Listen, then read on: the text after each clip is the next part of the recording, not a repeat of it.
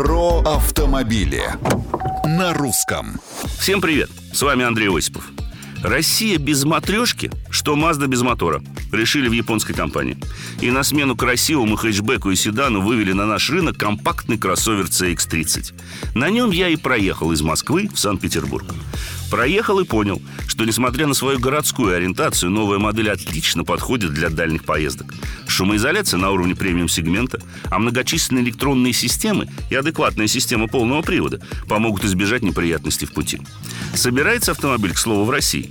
За рулем удобно, качество отделочных материалов не вызывает нареканий, к эргономике и профилю сидений также никаких претензий.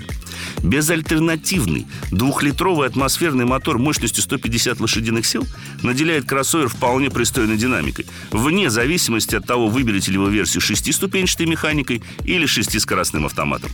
Только вот если захотите полный привод, то от автомата отказаться не получится. Тормоза вселяют уверенность, а фирменная система G-Vectoring Plus неплохо помогает с прохождением виражей, самостоятельно дозагружая наружнее переднее колесо на выходе из поворота и обеспечивая стабилизирующий момент для возврата машины на Своей естественной, городской среде обитания CX-30 радует нетривиальной внешностью, возможностью подключить и зарядить любые гаджеты даже на задних сиденьях и приличным дорожным просветом 18 сантиметров. Цена же начинается с отметки в 1 миллион 650 тысяч рублей. Вопросы, комментарии, пожелания пожалуйте в соцсети Русского радио. А с вами был Андрей Осипов про автомобили на русском.